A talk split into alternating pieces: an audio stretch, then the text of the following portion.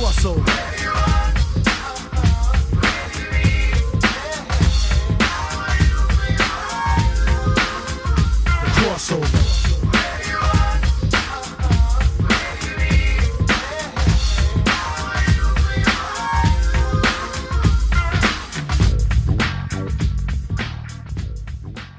Welcome back to the Crossover Podcast, the show where you get comics and you get sports, and it's going to be a big comics day because we are doing our big Spider-Man Homecoming review for this particular episode. Joining me today, the man in the chair, Kevin Miller. How's it going, Kevin?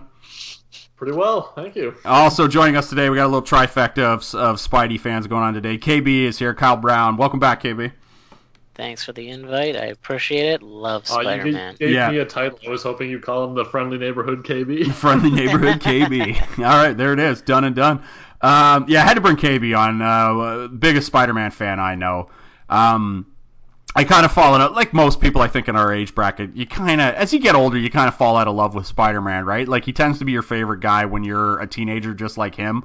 And then you get a little bit older, you kind of gravitate to, you know, the Batmans, the Iron Mans, the, the characters who are a little bit older along with you as well. But you always maintain your you, you never forget your first right and and you, you always maintain the love for the spider-man and i'll tell you when when the marvel symbol came up and it started playing that kind of techno-y version of the spider-man the old school 1960s spider-man animated song man like I, I got nostalgia goosebumps right then and there and i was like okay i'm in here we go spider-man homecoming let's do it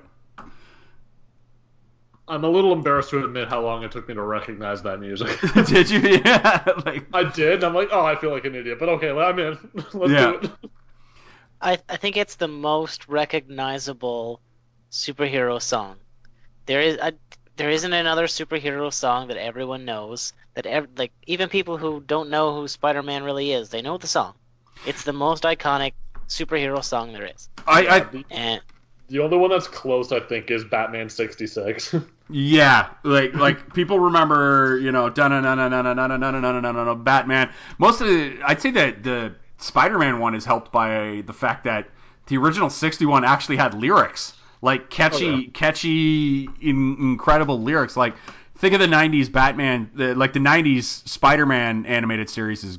You know, like kind of had had that really crappy theme music. I don't care. Like I love that '90s animated theme music, and everybody from our age bracket who loved that show needs to, to just admit that that was a terrible theme. That weird like wang wang spider warrior. That was awful. Um, the like the it X Men. very, it's very 90s. It's very Yeah. of the 90s.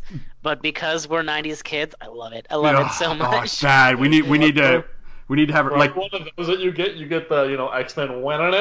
yeah, like I was just gonna say the X Men actually- one it is was very much better. Similar, very similar. The X Men one is much better though, because you yeah you just hear that din and it's like God that's awesome. Like that one's just yeah that one blows it out of the water, and even like the Batman animated series that had the like you know Danny Elfman like. Oh well, you can't you can't really com- compare the, the DC ones. They, those are very epic, Yeah. instrumental. Like the JLA and the JLU ones are just like they pump you up. They're like Yeah. this is the JLU JLU, go go go kind of thing, and you're it's very patriotic sounding.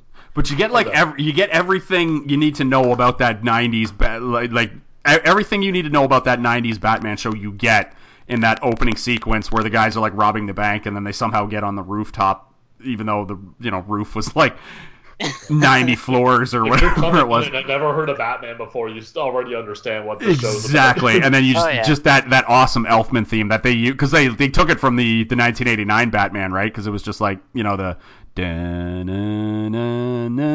da-na-na-na-na, like just oh god, so good. Like Elfman knocked it out of the park with that one, and yeah, but like that that Spider-Man, just that 60s theme, so fantastic. Everybody knows those lyrics. I would put that even now to this day. I think like that Spider-Man 1960 theme, I think makes like the all-time. It probably cracks the top 10 of like all-time TV show theme musics that everybody knows the lyrics to. Like, I mean, Three's Company's probably up there. Like everybody remembers that theme, and like Fresh Prince is a big one for our generation. And I guess for like you know for some of the millennials, everybody probably knows like the SpongeBob SquarePants theme and stuff like that. But that six that '60s Spider-Man is right up there, right? Absolutely. Oh, I definitely. mean, a little little nostalgia. We used to have a band come in at my elementary school, and they would cover the Spider-Man theme. Everyone knew what it was. hmm The '60s one, not the techno '90s one, but. Every year, once a year, we get that band come in and they do that cover, and you're just like, "Yep, Spider-Man, love that guy." Well, at the beginning of the first Iron Man movie, when he's in the casino, they have like the big band music playing the Iron Man theme too, which Yeah. I somehow recognized despite having never seen that that one, I think the man did Iron Man get two seasons? I know it got one. There was a slew of basically the success of the '90s Spider-Man and the '90s X-Men led to them just trying everything else. Basically, it basically they tried to create their own like. It was like the Marvel animated universe, right? Where it was like we had Yeah, they the tried. Yeah, because they tried they Silver. saw what DC was doing with the Yeah. JLA and the JLU. There was an Avengers cartoon. It Mhm. was not that great. They lived in a house. There was Yeah. Hawkeye there, and you know, and it. They, I'm pretty sure that animated series has Ant Man as the front man for the Avengers, and it was. I was just like, Ant Man's garbage. Where and they they have pictures of the Hulk and Captain America and Spider Man on the wall. Like these are previous Avengers. I'm like, give me those ones. I don't want Ant Man. I don't want a Wasp Girl. But yeah, it, it failed a bit, but what can you do? I mean, you can't beat the DC animated universe. It's head over heels the best universe. Between the to two. date. Yeah, and but it's just I remember the '90s. Like basically, there was like one or two seasons of the Iron of an Iron Man show. There was like ten episodes of a Silver Surfer show. I think there was oh, a that was so bad, so bad. yeah, there was a fa- there was a Fantastic Four one that I think only lasted a season, and they tried to spin that spin that off of the Yeah. Spider-Man show too. Silver Surfer was bad because it came on, I think, right either before or right after Spawn, yeah, and it was just not. It didn't live up. It was trying to be a little bit edgy and a little bit older Oh, audience. that that and it was in, it was in between the 90s Spider-Man and Spawn and it just it didn't work it didn't work at all That '90s one of the, uh, let's put a pin in that '90s Spawn show because we, we need to go back and have like a do like a nostalgia critic type you know TM. Oh, but please, we need to do it. we need for to, that we need to do a nostalgia critic episode on because that show I loved it, love, love, loved it. Thought it was the greatest thing in the world. Doesn't hold up. it does not hold up. That '90s that '90s Spawn and Todd McFarlane doing the little interstitials before every episode stuff. Yeah, we need to go back. But anyway, well, that's for that's another podcast for another day. Way off topic. Spider-Man: Homecoming. Well, we just drifted back. We're just getting a sense of the Spider-Man and the and where where we came from. We got to get our own spider history uh, uh, sorted out before we, we you know you got to learn where you came from to figure out where you're going. And Spider-Man: Homecoming. Um, I just want to get from the jump. Let's start with Kevin. hmm Overall, just Im- impressions of the film. How did you feel coming out of Spider-Man: Homecoming?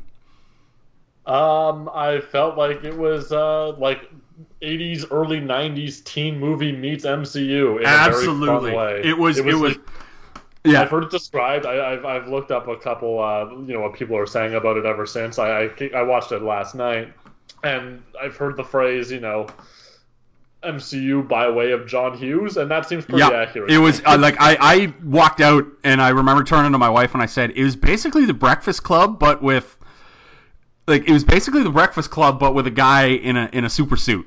Right down to the point with like right right down to Zendaya playing the Ally Sheedy role, right, where she's just like sitting in detention for no reason in the one episode, just or in the one part, just sketching stuff, right? Like she she was absolutely in the in the the She the Ally didn't have Sheedy to role. Say anything to make me laugh. No, that she was.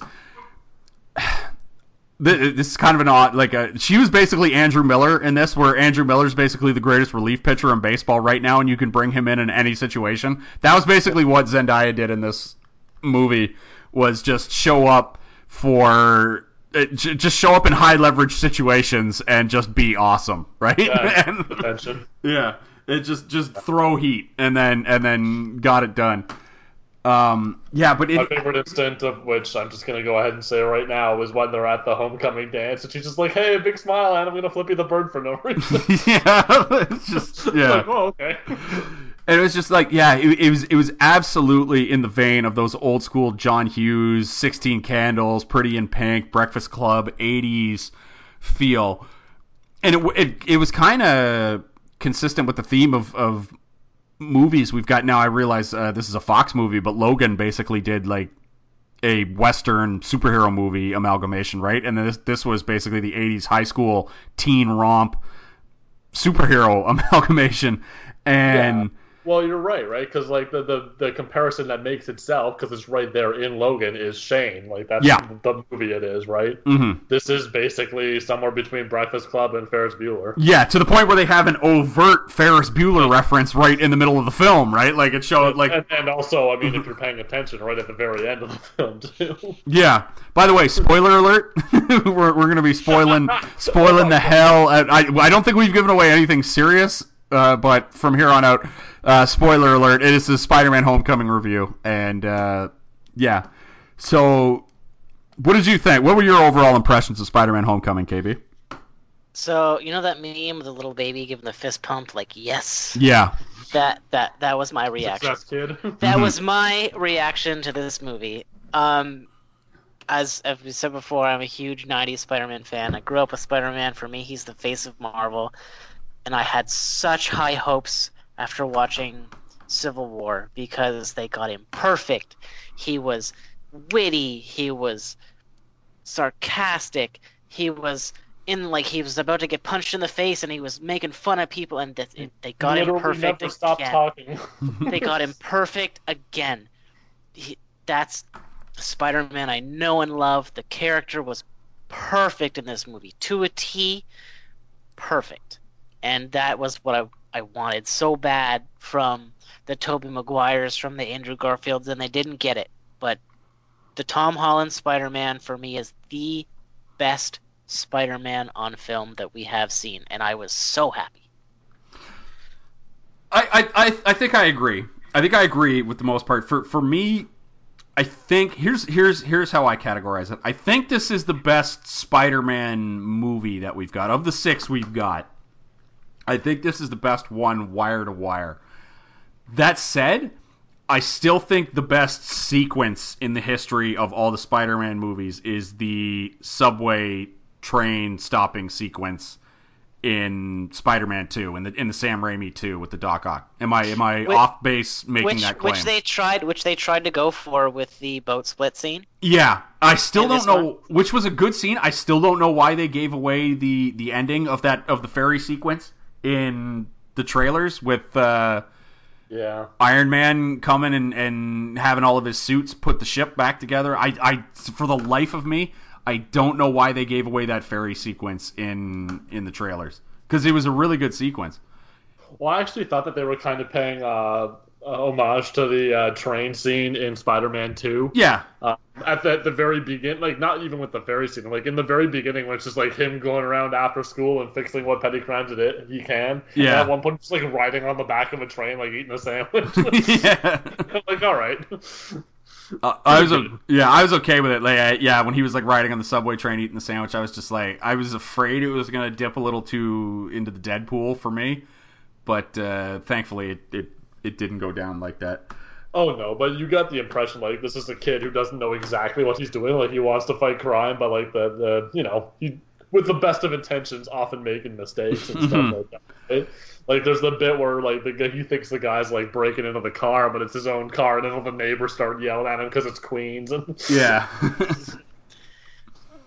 what was And I your? think Go ahead. I, th- I don't want to step on your toes or anything, but I No. think that was one of the strongest points of this movie is that there was no origin story. Yeah. We didn't have Like- to see the radioactive spider bite Spider-Man. Like he says it, spider bit me. Okay, cool. Yeah.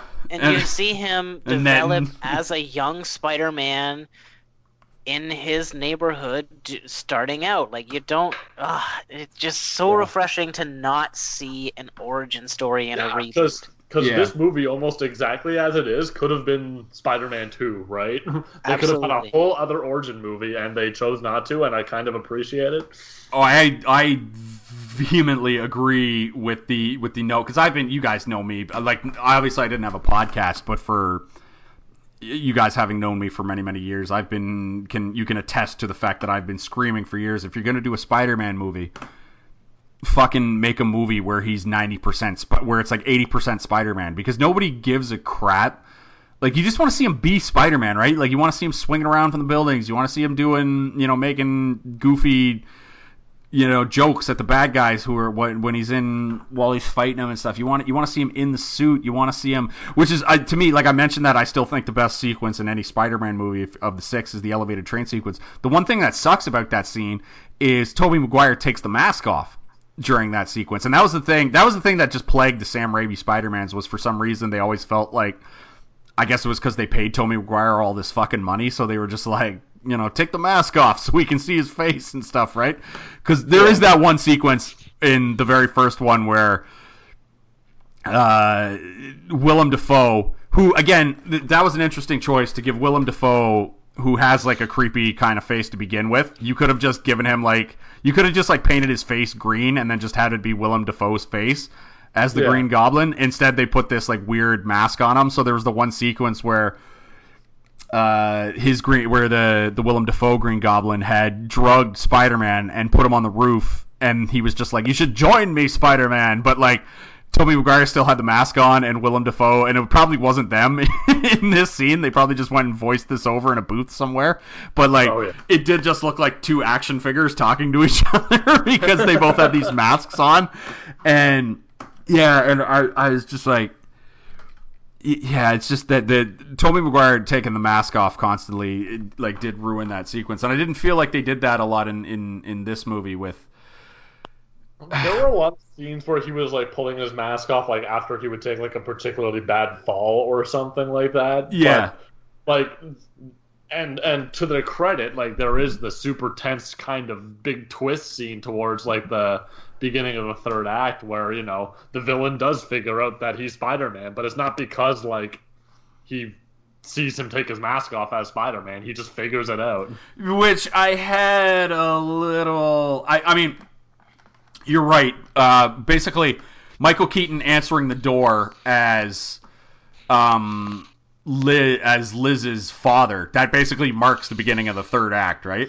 Yeah. And I thought that was great. I actually didn't see that twist coming. Probably should have. I'm That was sure. a great twist. Yeah, I'm sure. A few My other- wife, my wife actually turned to me and she's like, "You totally saw that coming, right?" I'm like, "No, I actually didn't. I No, had no I clue." yeah no. I audibly gasped. Yeah, that one. That yeah, a few people in my th- in my theater gasped gasped too.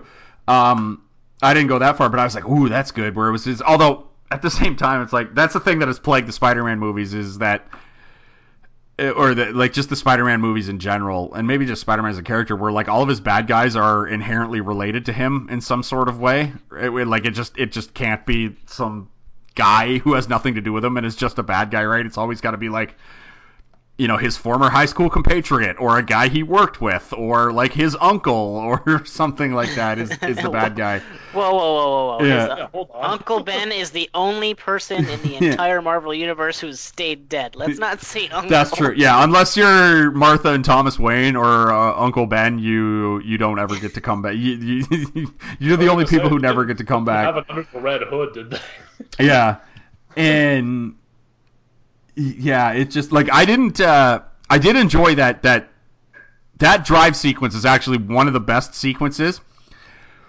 but i was a little bit I, I thought it was a little bit weird that, and I, I realize we have to do it because we have to have a movie, but I thought it was a little weird that the Vulture was just like, huh, there's these two things that point to maybe this kid, maybe this 15 year old kid who my daughter is dating might be Spider Man. And he just kind of like he's like piecing it together, and you know Michael Keaton's a great fucking actor, and the, and the, just that whole sequence was fucking was was great. One of the best sequences in the movie, that driving to prom scene, and the whole scene when he parks and he goes like, "I'm gonna have the dad talk, you go on in," right to his Yeah. to his daughter. It was brilliant, brilliant line, and then he fucking sold it with the you know like I'll kill you and everyone you care about line. It was so good, but I like will find you and I will kill you. yeah, it was just like to me, I was just like these two semi coincidental things point to you that maybe this 15 year old kid in the back of your car is Spider Man, and you just immediately take it as gospel and then threaten him, right? It like to me, I was just like. Really, you don't have that one seed of doubt where you're just like, no, no way, no way, this 15 year old kid is Spider Man, right? Like, it was just because it wasn't damning uh, evidence. It was semi coincidental, but like it is one of those things where like if I was Michael Keaton in that situation, I I would have been like doing the same thing where I'd be like, oh, that's weird that he was you know doing this and doing that and like maybe oh, I'd not be like, is he Spider Man? No, he's just like a 15 year old kid. There's no way he's Spider Man, but he could be. But he's not. Should I say something? I mean, I'm the Vulture. Should I let him know that I know he's Spider Man? I'd be like, nah, you know, like I don't know. I, I just and I realize it's you have to do that because you have to have a movie, but at the same time, I just thought it was just a slight stretch, and I don't think I'm off base thinking thinking that.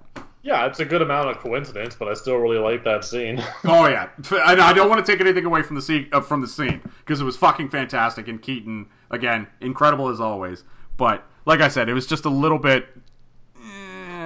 I- yeah, like it was kind of fun because like you know at the beginning of the scene before Keaton like suspects anything, he's still like putting the screws to Peter in sort of the prom yeah, day dad sort of way. Like he's like yeah asking questions like you know about you know his daughter and stuff like that. He's got like the big knife in his hand. Yeah.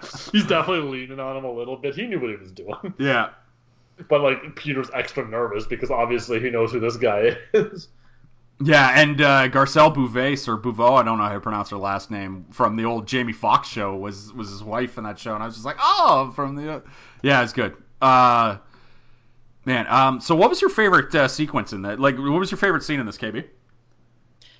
Uh, uh, it's so hard. I like the whole movie. I like the uh, the scene where he just unlocked his whole suit and was struggling with the different web settings. I thought that was that was cute. Um, the way they did that. Um, yeah, and I mean, my the scene I didn't like at all really was the last battle scene because it was a bit too CG and It was yeah, Michael the, Bay-ish for the, me. the action sequences were a little weak in this. That that was that's the weak. Like, if you're gonna poke holes at this movie, the action sequences are a little weak. But that's yeah, I mean, I think you know. it's between between for me the scene where he's figuring out the unlocked suit and the uh, ferry scene were my two favorites. It's it's tricky because I kind of agree with Matt. Where like a lo- I feel like a lot of the action scenes work, like the sort of incidental ones, but like the big set piece ones kind Mm-hmm. of miss the mark for me a little bit. Yeah. I think So- that's the one thing if you really want to like poke holes in, in, in what what I think is a, a really good superhero film. Like my favorite is the action set piece action scene is probably the one at the Washington Monument. Yeah. The That one worked for me. yeah, um my favorite moment, and it has nothing to do with anything, and and this is just me. And for some reason, we, we might have the same actually, but for, go ahead. for some reason, I always find this hilarious. Whenever things are incredibly small in frame and just running around, for s- for some reason, that is fucking hilarious to me because and it Yeah. goes back to like when when we did our Lego Batman pod. I think uh, Miller, you were on for that one, and I talked about my favorite moment where I just laughed so hard and I was the only person in the theater just laughing my ass off at this scene. Worm. And yeah, and if you haven't seen if if you haven't seen Lego Batman, there's just this won't spoil any of the movie, but there's this scene where Batman and Robin are breaking into the Fortress of Solitude, and the, basically it just shows Lego Robin very small in frame, like we're zoomed out showing the door of the Fortress of Solitude, and just the Robin character is very small in frame, and then you just have Michael Cera in a in a voiceover booth somewhere just making noises like hup hup hup hup as he's like jumping around, and then he just starts doing the worm on like the top of the Fortress of Solitude, and it goes back to South Park too, because South Park used to always do that, where like yeah, yeah, like Cartman. Cartman was f- always f- just so fucking hilarious when he was just in very small in frame, running around. Like specifically, I know like the the really good Russell Crowe, Crowe yeah, the Russell Crowe episode where he's just like, ah, oh god, I dropped the donut, and he has to like run back. The scene in this movie, and this is a thing among Spider-Man fans that has always been kind of fun, where or you know Spider-Man fans have always we've always asked but we've never really requested an answer because it's one of those comic book things that you just go with like you know Yeah. why does the hulk's pants stay on and it's you know when he hulks up and it's like the answer is purely because they don't want to draw Yeah, Hulk. because they don't want to draw a giant green dick on Yeah, exactly. You don't want to draw giant green penises. So it's always been like, well, how does Spider-Man get to Queens from Queens to Manhattan, right? Because there's no giant buildings. So yeah, okay. yeah, so like a lot of the times it just they just show him. They just draw it where, and uh, they did this a lot in the Spider-Man animated series, where there were trees tall enough for him to get there to get to like a bridge, and then he could swing on a bridge, and then he eventually just got to Manhattan, right? And and he would just be swinging around the giant buildings in Manhattan. So they actually addressed this where he's at the high school party and he hears some explosion and he's like, "Oh, better go check that out." And he tries to web to it, action. but there's nothing there. It's like a golf course. Yeah, so you just get a wide shot, and there's nothing on screen for like like two seconds, and then from the right side of the screen, just Sprinting frame, Spider-Man sprinting at full speed, just this sucks. Like, "That sucks." yeah, and he just goes, "This sucks," and it just like he just goes from one side of the screen to the other, and for some reason, like that, just shit like that, just things running really quickly in small and frame to me is always fucking hilarious. Like that's a joke that will never get old to me, and like I as long as I live, every time I see Michael Cera's Robin doing the worm on top of the Fortress of Solitude, anytime I see Cartman running and then forgetting a donut and then running back, the same thing. Anytime I see Tom Holland Spider Man or whoever was in the suit for that particular shot, just in a dead sprint across a golf course trying to save crime because he's got nothing to swing on, I will laugh at that for the every time I see that for the rest of my life. I will absolutely laugh on that. shot. Yeah, like just absolutely brilliantly framed by everybody. if if I can sag directly from that, Pierce, um, to my favorite scenes, because there were also the ones that subverted the comic tropes. Uh, my probably number one favorite scene is um, when he is tracking down the Vulture by way of Aaron Davis, played by Donald Glover. Yeah, And the Prowler. uh, his is like, oh, you know, we can go, we can uh, turn on interrogation mode. He's like, yeah, okay. And I'm like, oh, it's gonna be the growly voice. yeah, and he did the the Batman voice. I'm not a girl, I'm a boy. Yeah. Donald Glover just does not give a shit. yeah. He's just like talking about like where they get their sandwiches. Like, nah, they have too much bread. I like bread. Yeah. He's like, they have the best sandwiches in Manhattan. For two hours, I got ice cream in the trunk. yeah. It's like, you're a bad guy. You deserve this. And, like, Donald Glover's character, well, like, he had one of the best lines, too, when they were showing the, uh, when they were showing, like, the, off those, like, weird high-tech guns. And he's like, yeah, like the gravity. gun. yeah, and he's like, guys, I just want to take somebody out, not send them back in time. Like, he's just looking for a, and got the thing, lower key. Don't try to upsell me. I'm not trying to shoot anyone back in time. Yeah, he's just got he's just looking for a heater, right? He's just like he's just like I need just a heater and you're selling me this thing. It's like oh, it's hilarious. And his character like um Aaron Davis is his character in the Ultimate Spider-Man, he's the Prowler and I'm pretty sure I didn't quite catch it, but when they brought up his like criminal profile or whatever in the uh the in the Jennifer Connelly spy uh, Iron Man Spider Man suit, which we'll get to that in a second because I want to talk about that. I think it Yep. said it said like AKA the Prowler, and he mentioned you know he had the one line where he said, you know I got a nephew who lives around here, which is a direct reference to the Miles Morales Spider Man that Donald Glover, you know, tried Was to not to be cast for. yeah, it was thought to be cast for back before when they were trying to come up with a new Spider-Man, and and it, that we know wound up being Andrew Garfield. Um, how did you feel about the Iron Manization of the Spidey suit, KB, in this movie? How did it work for you? Um, I mean, it's a throw to him eventually getting the Iron Spider suit, which is fine. Which they teased a little at the end.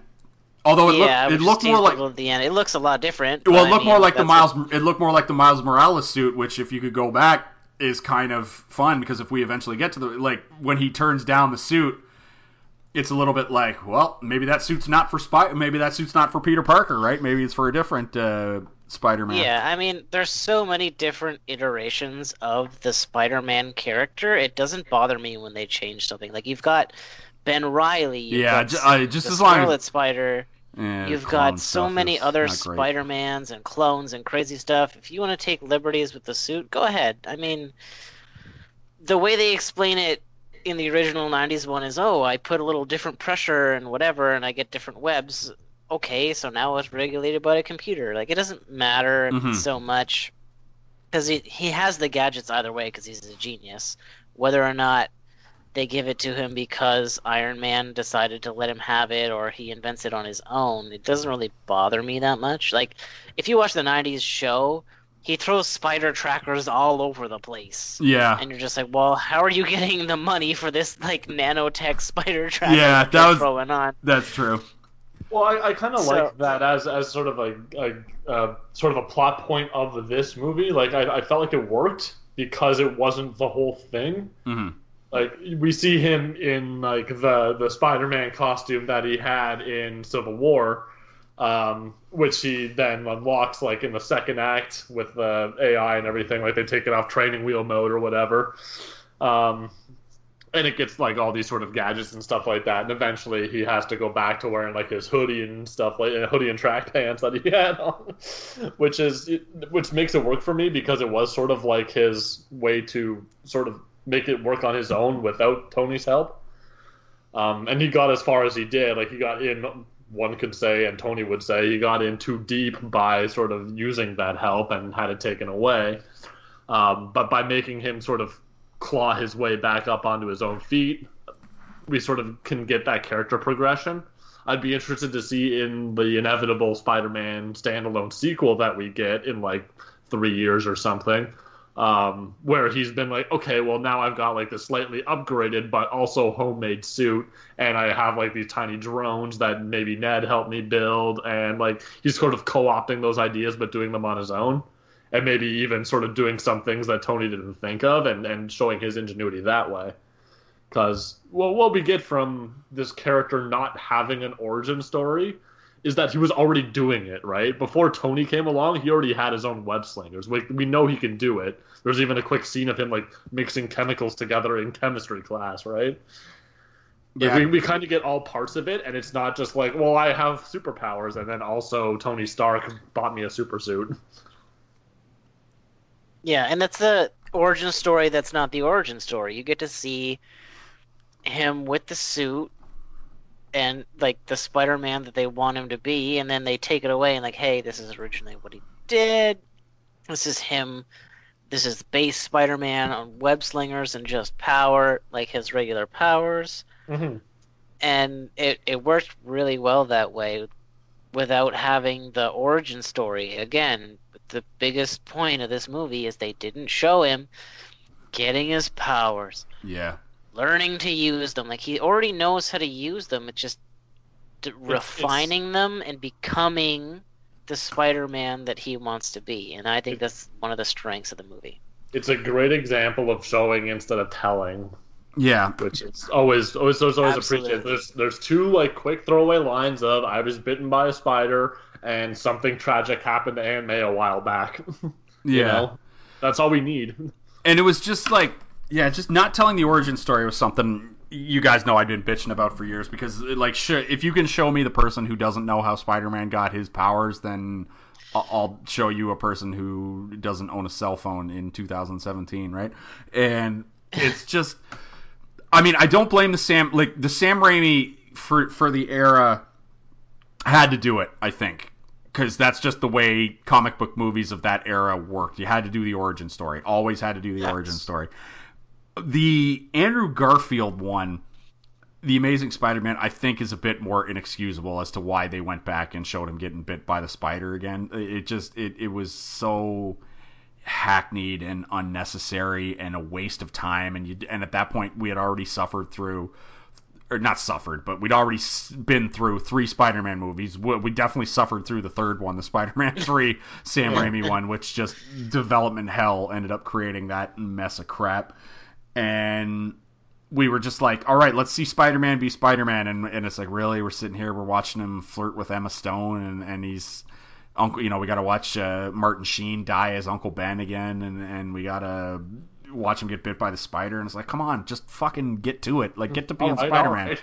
Yeah, it's like just get to being Spider Man, and they did that in this movie, which was was you know excellent because that's uh, really what you want to be. It was just funny though that you mentioned KB about they found a good way to do the uh, the web shooters and how you know they added stuff too where he had like taser webs and web grenades and stuff because like it, it, the way they used to always frame it in the comics a little bit and in the 90s they did this in the 90s animated series a lot where spider-man could do stuff with the webs but he would have to be very conscious that he was doing it. Like there were a couple times in the 90s animated series where he'd be like falling from a plane and or be falling from something and there'd be no buildings and he would be like what the hell can i do and he would use his webs to like form like a makeshift parachute Parachute.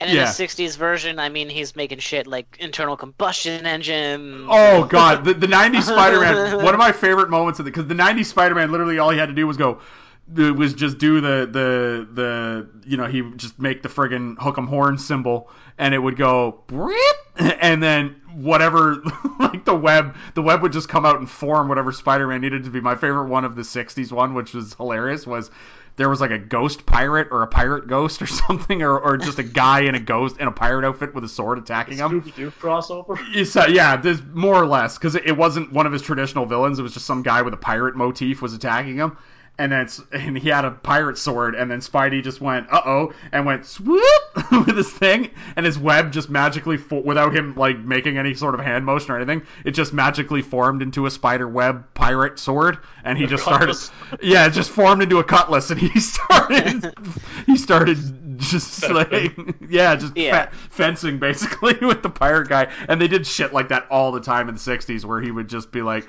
"Oh, I need to pick this lock. Let me make like a toothpick with my web thing, and then pick it. Yeah. it." And it just I went on know. like that. I have no idea if it's real or if it was like a fever dream, but I have this image in my head of him in like a web helicopter at some point. That wouldn't surprise. That wouldn't surprise me if in the if in the '60s if they did that I'm in, sure the, in it the old, happened at some in the old Spidey.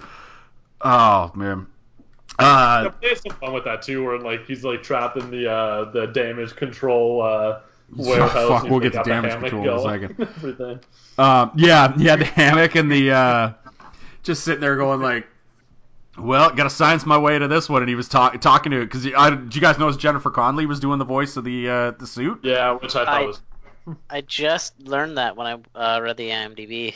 Yeah, it, it, it's actually quite meta because she's married to Paul uh, Bettany or Bettany. I'm not sure. The guy who plays Vision, who was originally Jarvis, right? So now they're the real life husband wife team who have voiced uh, various Stark AIs. yeah Stark AIs through in the uh, in the MCU is very good. And Jennifer Connelly was in the. Uh, she she was in the uh, the Ed Norton Hulk too, which is kind of the forgotten movie in the MCU, and I still don't know why. I'm still waiting for people to tell Connelly me. and the Ed Norton Hulk. Yeah, wasn't she? Uh, what's her face? Be- Uh, she was. Betty Ross. Yeah, she was Betty Ross. No, wasn't no, she? that, that was uh that was what's her face from uh, that was Liv Tyler. Oh yeah, you're right. Oh, sorry. Was she in the Ang Lee Hulk? Yep. Was Maybe Je- I haven't seen that one. was Je- I think yeah, I think you're uh, Jennifer Connelly. Yeah, was- she's in the she's in the Ang Lee Hulk as Betty Ross. Yeah. Okay. All right. So that's less encouraging. Sorry, Jennifer Connelly. Sorry, I tried tried to pull for you, but uh, yeah, you're right. She was she was in Ang Lee's Hulk. God, what a terrible movie. Someone correctly called that one Sulk online. I don't remember who did. I wish I could. I wish I could give you credit for that joke because that was fantastic. Um, let's give Keaton his due. Um, excellent. Can we can we say Michael Keaton is the most underrated actor in Hollywood right now? I Because he's blowing every single he- character he plays out of the water. Right well, he now. disappeared for a while there, right? he Like- did, he did, but he's coming back and he's showing everyone like, hey, I'm still here. I'm still awesome. I can play whatever you want me to play. And it's just like to be fair. Before we watched this movie, my wife and I rented Spotlight and watched that, and he was amazing in that. And it's Mhm. just Well, he's never Right not been now- good. right now I see like if I were to rate top actors, Denzel number one, Michael Keaton's in the top five, somewhere up there. But like, well, because there's the thing. Like, if we were if we were to go back to the late '80s, early '90s, the like the I'd say the late '80s, early '90s, right up until the right up until about '96, '97. I think the argument for best actor in Hollywood was Michael Keaton versus Tom Hanks. I, th- I like I'm pretty sure that was the exact like like that was the exact argument. Like because like Hanks was was knocking it out in the park late '80s, and then Hanks kind of had that three year run that knocked Keaton down a peg because Hanks had the the three year run. What was it where he did uh, Forrest Forrest Gump. Gu- Forrest Gump, Apollo 13, and Philadelphia, right? Like that was that was three years in a row, and he nearly went. He nearly went. If it wasn't for Spacey and Usual Suspects, I think he would have he would have basically uh, done the three peat for best. Got Uh, hat-trick. yeah, he would have he would have done the three peat hat trick for best actor. And but I mean like that the late '80s when when it was like Beetlejuice and and he was getting Batman and and uh, and whatnot, man, like he was there, and then he he. Yeah, he, he did disappear for a little bit. I mean, he he popped up here and there in like uh, like he didn't completely disappear, but I mean, it was stuff like like I'm looking at his IMDb right now, and it was like from like two from like 2002 to 2006. It's a little abysmal. Like he was in the fucking Herbie Fully Loaded movie with with like Lindsay Lohan. Lindsay Lohan and shit like that, right? Just he basically popped up to remind people that he was still kind of. He's like, yeah, I'm Michael Alive. Keaton and I'm still alive and I'm not really doing anything, but I'm I'm here. And then, but yeah, he basically announced his pre like he basically came back with Birdman, right? And then he's he's he's been back ever since, and he's just been killing it. And I hope he keeps going. Maybe he just got burned out, you know? Sometimes you just get burned out. Yeah, you gotta take. He was Ken in Toy Story 3, apparently.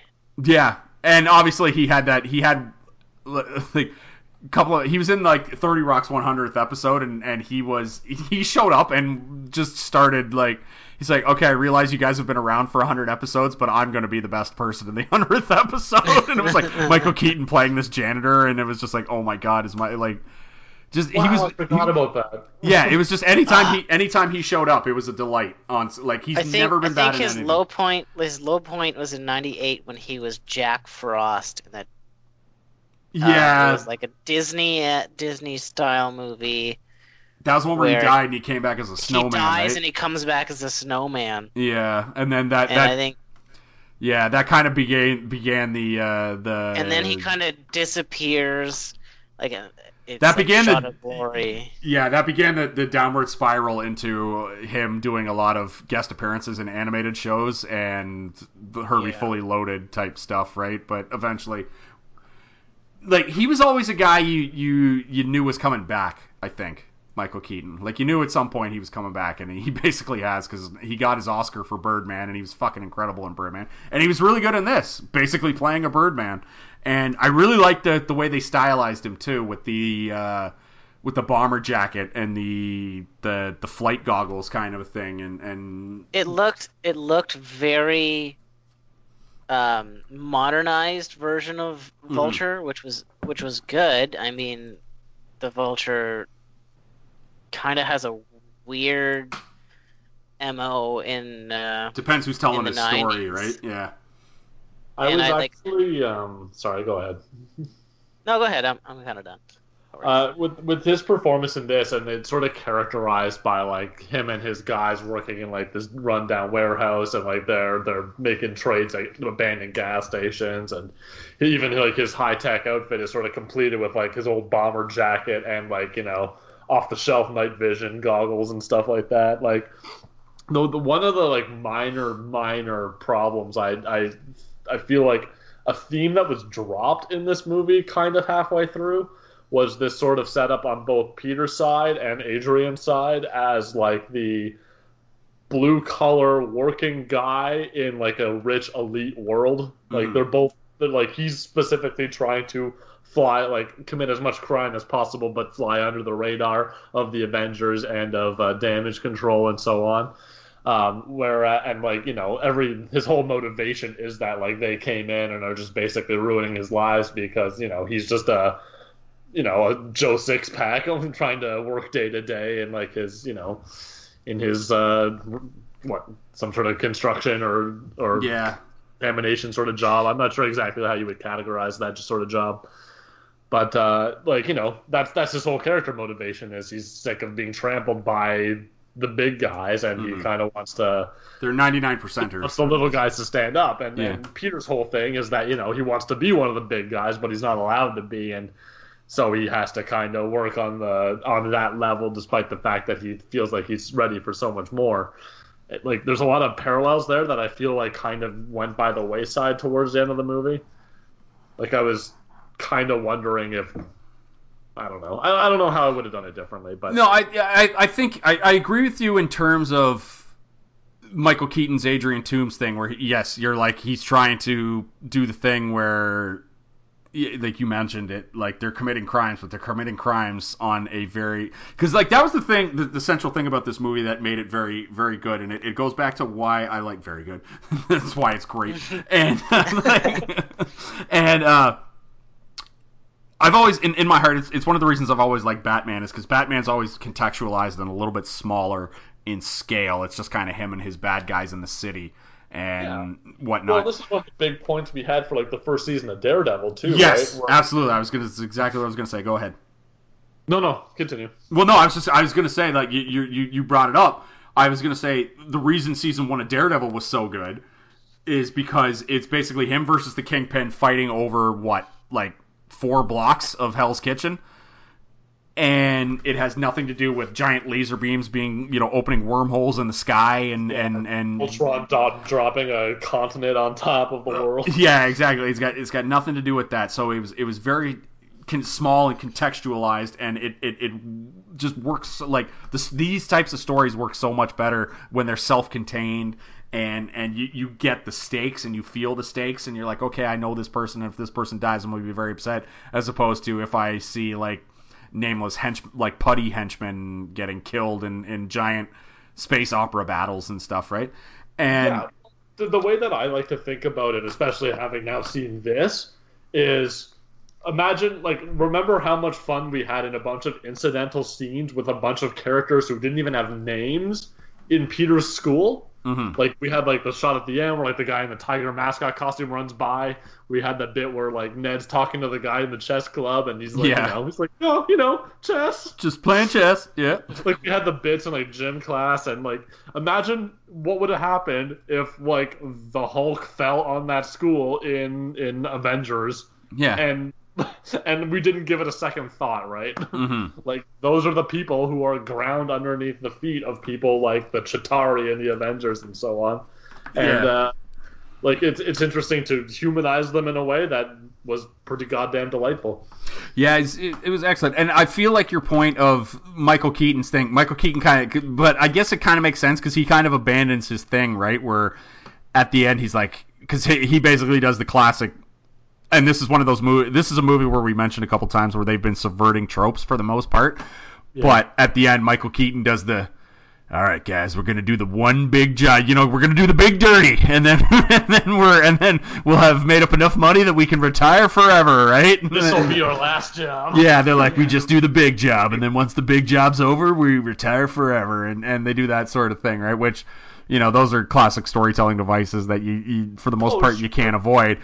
But, But- with the, that entire thing, right? The dude is talking about like the, the high altitude vacuum seal for the entire movie, and we Yeah, know that the it's Tinkerer. like a last resort act of desperation. Yeah, and Spidey, yeah, like him trying to be part of the big world, like you mentioned, and then realizing he needs to just be a friendly neighborhood Spider-Man, I thought was actually. I mean, I guess to say I kind of disagree with the with your thought on that because I thought that they played it very perfectly where Spider-Man took the where Iron Man took the suit away from him, and then he had to go back to the uh, to his weird hoodie one and Yeah, where where the only part, and I agree with you, I, Mhm. I I like that. The only thing that I kind of wish that we got a bit more closure on is if we saw like that old white haired lady from like Damage Control present herself as a that's yeah as a as a force again. Anne like, Marie- the same way that we kept seeing like you know Happy Hogan and Iron Man kind of poking their heads in to see what was going on. Anne Marie Hoag, the damage control, Marvel's blatant, blatant, just should be ashamed of themselves ripoff of Amanda Waller that Yeah. DC created three years earlier. Like, there's a lot of things like Marvel, like Black Cat, Marvel should be ashamed of, and Anne Marie Hoag, they should. uh, Now, Damage Control is a very, very good run from the 1980s. I think it was 89 is when that started up. But man, did they look at Amanda Waller when Ostrander Ostrander treated or Ostrander created Amanda Waller in 86. And then three years later, Marvel uh, mysteriously had this Anne Marie Hoag who was running damage control, which is a delight of a series run. But man, that they should be. I mean, they should mostly be ashamed of themselves for Deadpool because he's the most blatant ripoff in the history of comic books. But like Yup. Anne Marie Anne Marie Hoag is a fucking close close. I was just about to say, are you about to like ignore Deadpool? Or are you about to ignore? Uh, like, No, yeah, that's that's Side? yeah, that's the most. Yeah, Thanos is Thanos is pretty bad. Uh, and Anne Marie Hoag though, because it was just so blatant. It was just like let's just take that and do it in this thing, and it was like, oh, oh, he was bad. But anyway, back to the Spider-Man point.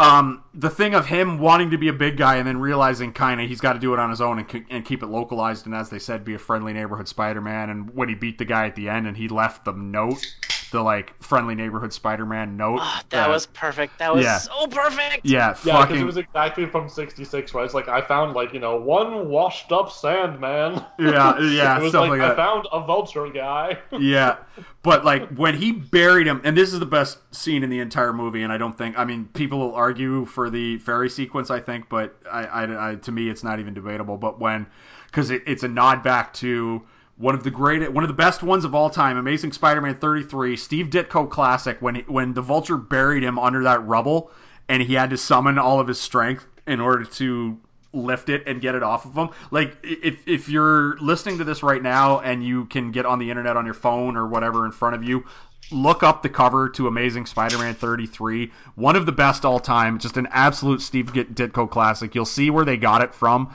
and it's just that sequence of Spider-Man in the in in the friggin' 60s or whenever Spider-Man 33 came out, and him lifting the thing like you just they they they they lifted it directly from the pages and that whole like that was one of those se- like that was I fanboyed out easily like the the uh, we mentioned the opening credit Spider-Man song and then that when that was happening where he was buried under the rubble and he had to lift it up and like the water was like pouring on his face and stuff. I was just like right? Like it was it was a total fanboy freak out for me. It was it was it was fucking God, that was incredible. I I, I love that, and it kind of upset me that we then just went into kind of a not great action sequence after that, where they were on the ship or whatever. I mean, there was some cool stuff, but for the most yeah, part, it was very, wasn't it, was very Michael Bay style, sharp cut, yeah, everything was action too close. Yeah, too close, too fast. I couldn't tell really what was going Yeah, on. it's like a, an invisible plane flying at night with these LEDs on it. Like, all right, I can't see anything. Yeah, it, that, that was that was probably one of the most disappointing scenes for me is you, Spider-Man fighting the Vulture, and you're just like, okay, what's what's going on? I see things flying around. I don't really see what's going on. Someone's shooting something, and it was kind of, yeah. you know, the the action Yeah, kind of sequences I are. The, the, the scene leading up to that, where uh, you know the vulture collapses a building on top of Spider-Man, like Mhm. that. That was a great scene, and uh, for it to lead into that was a little. oh, like the way they used the villain monologue to his advantage. I think Yeah. that was pretty cool. and it was great. you know- yeah. It, was- it was great too because I really liked the line when he was like, "I see why Liz gets you, or why Liz likes you." I mean, when you answered the door and I saw you, I was kind of like, "Really, this guy?" yeah, yeah. Like, God, Michael Keaton, so awesome. Stick around forever, Michael Keaton, please. Don't go anywhere. Like, I, I don't, I don't want to see you disappear and then be in Lindsay Lohan movies for for a decade, right? I want you to be in in just being as awesome as you can be, which you are To be currently fair, doing. that shit probably won't come around again. Fair enough, yeah. Or whatever the you know 2021 version of Lindsay Lohan happens to be, right? Like, Ari- I don't want to see him in an Ariana Grande movie in 2021, right? Shots fired. I got nothing against Ariana Grande. High School Musical Seven. Yeah, I don't know. exactly. Ariana, Ariana Grande and Zendaya have very similar career paths. Very true. Very true. Zendaya You got me started there. off started off as uh, K.C. Undercover. Now, let me ask you, like, speaking of Zendaya, since you brought her up, um, I mentioned earlier that people gasped, and you guys mentioned in your theaters that people gasped when uh, Michael Keaton, and Adrian Toomes opened the door as uh, Laura Harrier's father. Yeah. And I, I'll, I'll admit I didn't see that coming. But when Zendaya at the end of the movie said, "My friends call me MJ," there were people in my theater who freaked out and were like, "Oh my god!" and stuff like that, and I was just like, "Oh come on now, people!" Right? Like you didn't see that one. Come on, that was that was that was like not a well guarded secret. I gotta say, like her going.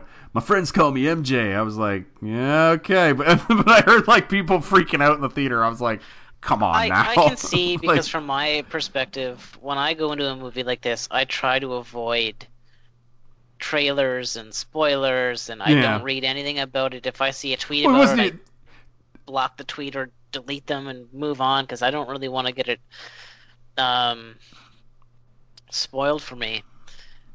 But I can see, you know, like her name was Michelle. Yeah, they call her Michelle at one point. Yeah. You're thinking because everyone on the planet, again, they know Spider-Man got bit by a radioactive spider, and they know Spider-Man's love interest is Mary Jane Watson. hmm So I mean, it's a little bit of a surprise if you haven't been paying attention, but I don't got a problem with it. I mean, No, I don't either. I just it to me I was like it was the most obvious thing that she was either going to say that her name was MJ or Gwen or something, right? Like she was going to be one of those two people by the end of the movie. And when she said, "My friends call me MJ," I was just like, "Of course they do." And but a few people did the like, "Oh my God, it's Mary Jane," and I was like, "Come on now, people." That was like that was not well guarded, is what I'm saying. I saying. didn't and know like, if they were subverting Yeah. though, because I read a lot of rumors like during the casting of this movie. And they're like, "Oh, we cast Zendaya in uh, Spider-Man." Everyone's like, "Is she going to be MJ?" And there was like that whole like racist contingent that's like, Oh, "She God. can't be MJ." Yeah. I mean, which is I As a don't kid- with that shit at all. But No. also, I'm like, does she need to be MJ? Like, do we need an MJ in this movie? Really? no, we don't. Spider-Man does not need a Mary Jane Watson because every single episode or comic or wherever where he's pining over her is the worst. It's the worst. I don't want to see him pining over MJ, and I think that's a, one of the stronger points that they had in this movie was his love interest was Liz, and it was one of it was one of those things again. He's picking between Spider-Man and his love interest, and that's the central theme of Spider-Man. It's am I gonna be a regular dude? Am I gonna get the hot girl? Am I gonna be a high school kid, a, a early twenties kid, or am I going to be Spider-Man? And that Yeah, was a good. very coming of age teen story, right? Like, Yeah, do I want it- to be a normal teen who does normal teen things, or does with great power comes great responsibility? You can't Yeah, have I think that's something that was lacking with, especially the Tobey Maguire one, where he was Oh, fine. I it was yeah, I was gonna say. that's the that's the entire plot of Spider-Man too. No, Yeah. no, I mean, no, because what I'm saying is this movie had him choose very quickly, very easily to be Spider Man, to, you know, throw his other life aside. And he's like, I want to be an Avenger, I want to be Spider Man, this is what I gotta do. It sucks, but it's my calling, I have to be Spider Man. Where the Tobey Maguire one, it's all. Oh, Oh, I. MJ, MJ, MJ kind of thing Okay, I was gonna say. and I, I don't know. I don't I don't like that because even in like the '90s series, he picks Spider-Man all the time, and he Yeah. loses. He loses Gwen. He loses Felicia to Michael Morbius. He loses all of his love interests like, because I love I love the the Blade crossover. We're getting.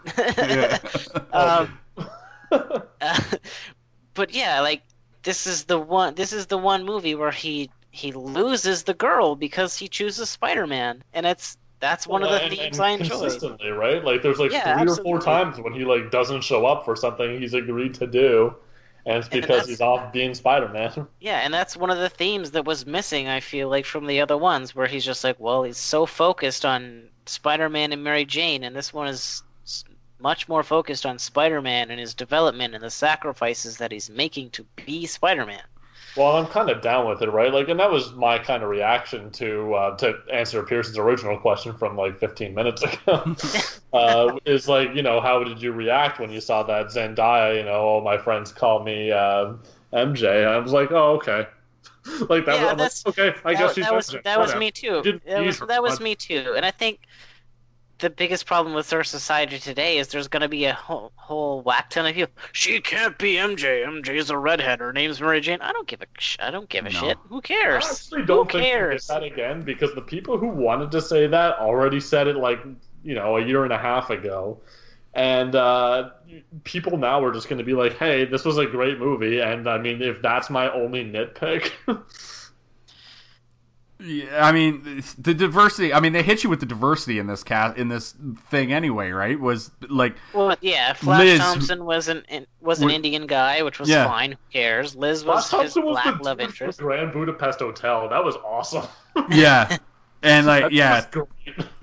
Bokeem Woodbine, who of of the thing that things that have happened in this movie, the disgraceful waste of the talent that is Bokeem Woodbine in this movie as the Shocker is something I don't know if I'll ever be able to come to grips with, right? Like, because like Bokeem Woodbine should be getting his own fucking like he should be playing one of the superheroes. oh god, god damn it. That's what that's what Matt Pierce says. And to have him be the fucking shocker and not even be the first shocker in the movie, right? Like some other guy gets melted. yeah, some other guy who calls himself the shocker and then he's like, "Here, you're the shocker now," which is kind of funny. But then to just like yeah, oh god, that one was bad. But like yeah, so like the shocker was technically black. Flash Thompson was was was Indian. Ned Indian, Leeds, yeah. Ned, who I assume is supposed to be Ned Leeds, even though they didn't, you know, come out and tell us, is is I don't know whatever whatever Jacob Italian Filipino or something, Filipino whatever. or yeah, I don't?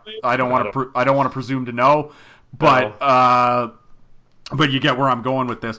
I, I will say I agree with your your whole Spider-Man versus Peter Parker thing didn't quite hit in the uh, in in the Sam Raimi things as as much as you wanted it to and and as much as they got it in this one. But I will say this movie absolutely stole the the normal life after after I quit being Spider-Man briefly during the middle of the second act montage from Spider-Man 2 it, in this movie, right? Like remember Tobey Maguire decides, "No, I'm going to stop being Spider-Man 2" and it shows him like answering questions Oh yeah, and, when he, and when it was he like half loses his power. yeah, and it started playing like raindrops keep falling on my head and it showed his Yeah, yeah, like that was a great Yeah, funny the cop sequence. car goes by he's like eating a hot dog. Yeah, and he's just like, "Yep, having a good time, not helping him." And then uh, they did th- they did that in this somewhere in the middle of the second act too, where he just kind of like it was. a- I think it was after. Uh, it was right after t- uh, Stark took the suit from him, and he told him, "Oh, he told uh, Marisa Tomei, oh, I lost the the Stark internship and stuff," and he's like, "I'm gonna go be normal," and then he's like.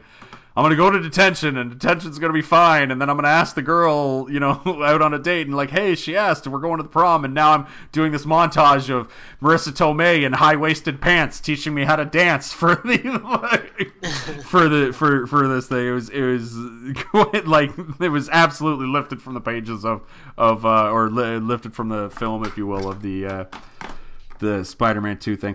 Um, Not quite as corny, but yes. not quite as corny, but like obviously Sam Raimi was going for ultra corny during that, to, Yeah, to the point where he did the because he did the freeze frame, right? Like, like there was the range, and then Tobey Maguire did like the full smile freeze frame. It was I remember just losing my shit when they did that. I thought that's that classic Sam Raimi. yeah, I thought that true. Yeah, I thought that sequence was brilliant. Um, do you feel like? I mean, one of the biggest complaints people had from watching the trailers, and I'll cite the Medellin corollary on this thing, which is just don't fall for the trailers. Um, you know, because they show a lot, but they don't show everything, and sometimes they show too much. In in this case, they showed a little bit too much, I think. But they really made it feel like Iron Man 4 in the trailers. Did you feel like they you got the a little too much, the proper amount, or not enough of Tony Stark? Let's start with uh, Miller. Um, I think Miller. Oh, let's start with you then, KB. Go ahead. Um, so that was one of my biggest fears going into this movie was all of the the trailers and info we got was Tony Stark is going to be a pivotal part of this movie, and I'm. I didn't want it. I didn't want Tony Stark there all the time. I didn't want him bailing Spider-Man out, and I didn't want him taking over the movie. But he was very, very underplayed, which was nice. I didn't want, you know, Iron Man being a pivotal character, and he wasn't. And it was, a nice refresher because that was I thought I was gonna hate this movie because I'm like, oh, they're gonna they're gonna destroy it. They're gonna have Tony Stark and like Spider-Man in so many scenes, and he just he popped up once or twice, threw in a couple of quips, and it was good. I, think they handled it really well with the universe that they're going for, where Iron Man is the leader of the Avengers and he's recruiting different superheroes for his own gain and for the Avengers' gain, and I think it was done really well. Yeah, I thought it was. I, I, I thought they used him sparingly. Apparently, that one sequence where he was like talking to, uh, uh where he was talking to Spider-Man in the suit after he like dug him out of the after he was drowning and one of the suits picked him up and uh, you know drug Spider-Man out of the water from nearly drowning the first time. And like as he's talking to him, he was like in India at a wedding. Apparently that was true. Apparently uh, Robert Downey Jr. was actually at a wedding, and I don't know, they filmed it with like a GoPro cam or something. him, him being at this at this wedding, and they're like, let's just like take a camera with you, and just record these two scenes and these, and they just use it. And I just I, I thought that was funny as hell. How did you feel, Miller, about uh, about the Uh, amount of Tony Stark you got? I, I'm. Well, we watched like the trailers. Um, for like a two and a half minute trailer, I think Tony Stark was in like a minute and a half of them, Mm-hmm. which definitely made it seem like, oh, this is going to be Iron Man 4 featuring Spider Man. Yeah. Um, and uh, that's not at all what the movie was. And I actually feel like it was a like a we talk about bad trailers all the time with your Median corollary, but I mean like that was a complete disservice of a trailer in a Mhm. lot of ways, and that's one of the big ways.